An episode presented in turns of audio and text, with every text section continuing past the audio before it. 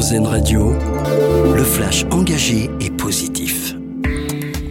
2 millions de Français devraient en bénéficier cette année. La prime de Noël sera versée vendredi 15 décembre. Un coup de pouce versé de façon automatique aux familles modestes en vue des fêtes de fin d'année.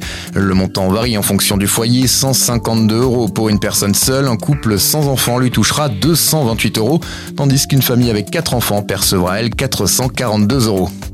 82 préconisations pour protéger les enfants contre les pédocriminels. Elles ont été dévoilées aujourd'hui dans un rapport de la commission indépendante sur l'inceste.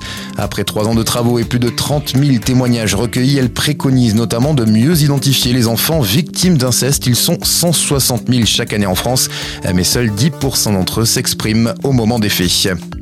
Direction les États-Unis à présent, c'est un geste qui risque de ne pas plaire aux dirigeants de cet État conservateur de passage en Floride. La chanteuse Pink annonce qu'elle va distribuer des livres bannis des bibliothèques scolaires à ses fans.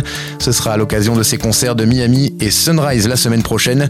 Une action en partenariat avec l'organisation PEN America qui défend l'accès à la littérature et à la liberté d'expression. Euh, parmi les livres qui seront distribués par la chanteuse figurent notamment Girls ou Code dont l'objectif est d'encourager les femmes à s'engager dans les voie scientifique.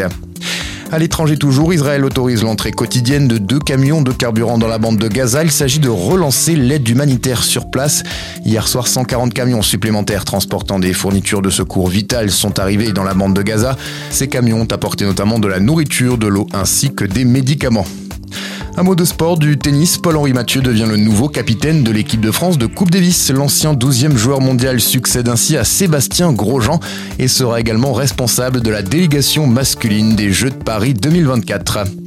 Et puis il crée un monde fantastique avec des végétaux trouvés dans la nature. Notre dossier solution du jour s'intéresse à Sylvain Trabu, un artiste plasticien installé dans le Gers.